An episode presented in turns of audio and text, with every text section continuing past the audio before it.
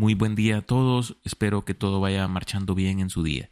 Les saluda Miguel Escobar. Bienvenidos al podcast Quiero Saber Más. Aquí hablamos sobre temas que sin duda van a hacer crecer nuestros conocimientos, porque todos deseamos por naturaleza saber, y por eso los invito a revisar los capítulos anteriores si esta es su primera vez por acá. En este episodio hablaremos sobre el síndrome del impostor.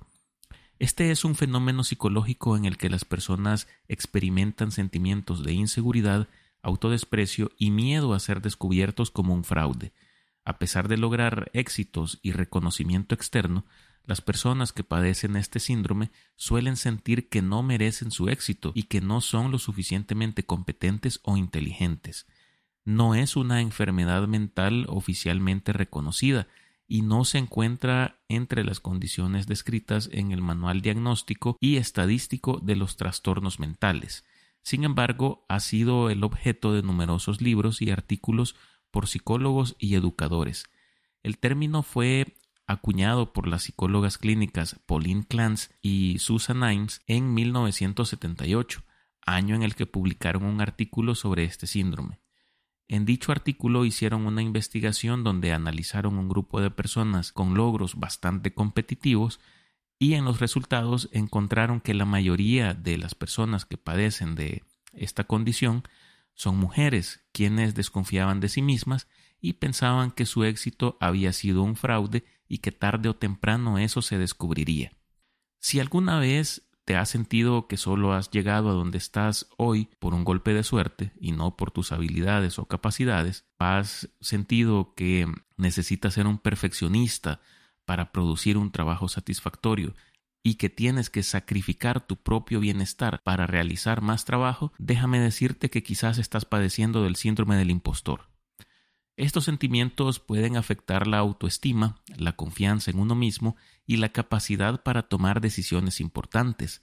Las personas que experimentan el síndrome del impostor pueden tener miedo de tomar riesgos, buscar oportunidades de carrera o incluso aceptar cumplidos y reconocimientos por su trabajo. Hay varios factores que pueden contribuir al desarrollo de este síndrome, incluyendo la presión social para tener éxito, el perfeccionismo y la comparación con los demás. También puede estar relacionado con experiencias traumáticas de la infancia, como el acoso escolar o la crítica constante. Tener un bajo nivel de confianza y autoestima, esto ya de por sí afecta negativamente diversos aspectos de la vida de una persona. Estas personas pueden tender a sentirse tristes, ansiosas, deprimidas y desesperadas con más frecuencia. Además, pueden experimentar problemas para regular sus emociones y sentirse inseguras.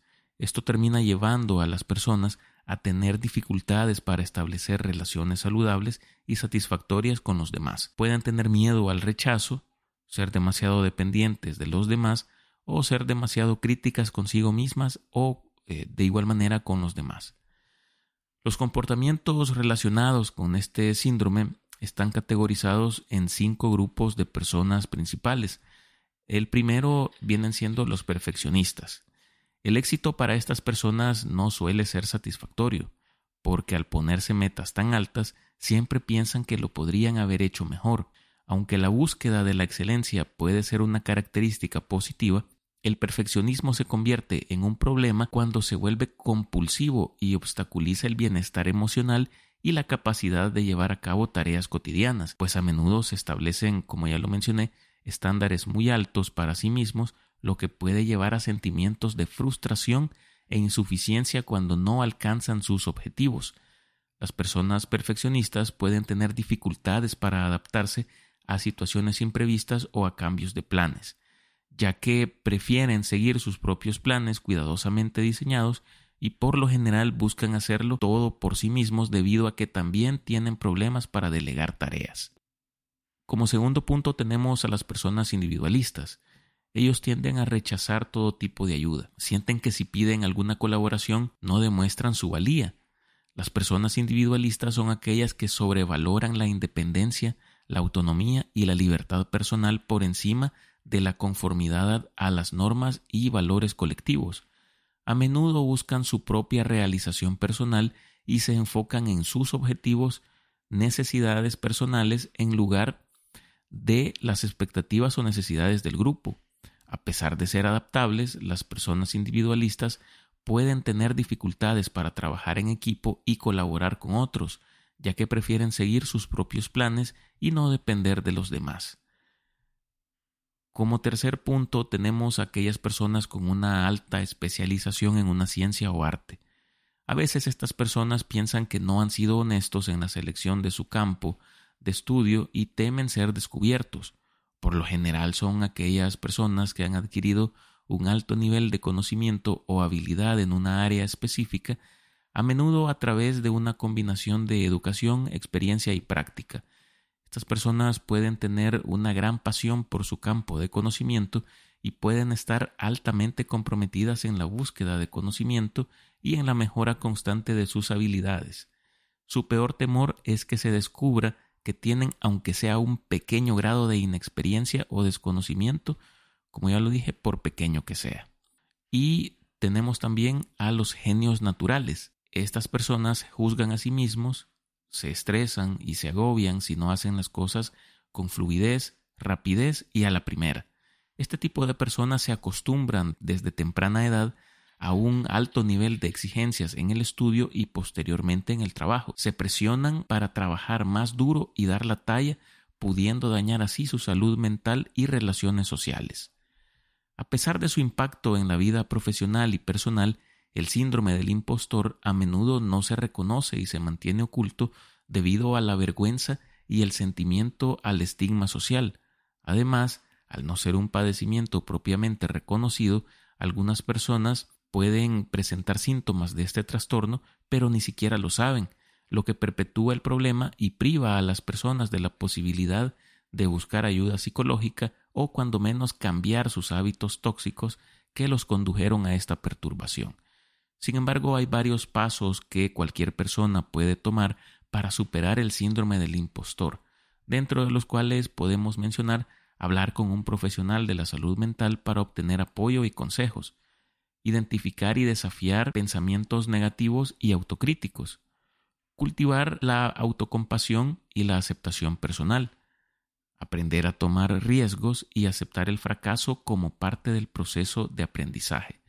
Considero que tanto el éxito como el fracaso no son sucesos aislados. Ambas situaciones son parte de un proceso que se llama vida y a diario podemos ir construyendo el camino hacia uno o hacia el otro. Desarrollar relaciones de apoyo y conexiones con personas que aprecian y valoran a la persona tal y como es, también puede ser parte de un paliativo para este tipo de padecimientos. En última instancia, superar el síndrome del impostor requiere trabajo y esfuerzo personal, pero puede llevar a una mayor confianza, autoestima y éxito profesional sin necesidad de sacrificar de manera desmedida la estabilidad y bienestar personal. Al comprender y abordar el síndrome del impostor, las personas pueden liberarse de las sensaciones de que no merecen su éxito y pueden vivir una vida más plena y satisfactoria. A ustedes, amigos que me escuchan, probablemente más de alguno en el desarrollo de este episodio se ha sentido identificado con la descripción del síndrome del impostor. A ustedes les digo, préstenle atención a las señales de alerta ahora que las conocen. Recuerden que el éxito profesional no es equivalente al éxito personal, no es lo mismo. No se dejen adoctrinar por las instituciones, empresas, medios de comunicación o redes sociales que buscan implantar y abonar esta idea en nuestras mentes. Lo más importante que tienen es su tranquilidad y no vale la pena sacrificarla por un trabajo en el que si ustedes faltan, al día siguiente ya ni siquiera los recordarán. Ojo, yo no los incentivo a que sean negligentes en sus labores, eso jamás. Los animo a saber poner límites bajo los cuales sea aceptable para cada uno de ustedes ejercer sus empleos sin caer en este tipo de problemas, como el síndrome del impostor o el burnout laboral del que ya hemos hablado en capítulos anteriores. En todo trabajo, y en general, en todo aspecto de la vida, siempre va a haber una persona que sepa más que nosotros. Y eso no tiene por qué ser malo. Siempre que tengamos la disponibilidad de aprender algo nuevo todos los días de cualquier persona. Siempre van a tener que trabajar en equipo. No busquen aislarse de los demás. solo van a lograr cargarse de más trabajo siempre y puede hacer que hoy no les genere mayor incomodidad, pero en un par de años van a estar quemados. Aprendamos a adaptarnos a las dificultades que la vida nos presentan, fortalezcamos nuestra mente y espíritu, controlemos nuestras emociones para evitar sufrimientos innecesarios, porque al final del día todos nos vamos a acostar con nosotros mismos y ahí es donde nuestra mente nos pasa factura. ¿Estás haciendo lo necesario para mantener tu bienestar o salud mental o simplemente te estás diluyendo en tu trabajo? Piénsalo. Con esto llegamos al final de este episodio. Espero que hayan aprendido algo nuevo y que reflexionen un poco sobre este tema. Como siempre, les pido por favor, suscríbanse, recomienden y califiquen este podcast en su plataforma preferida. Por favor, con sus amigos, con familiares, compañeros o con quien ustedes quieran. De antemano se les agradece. Saludos y hasta pronto.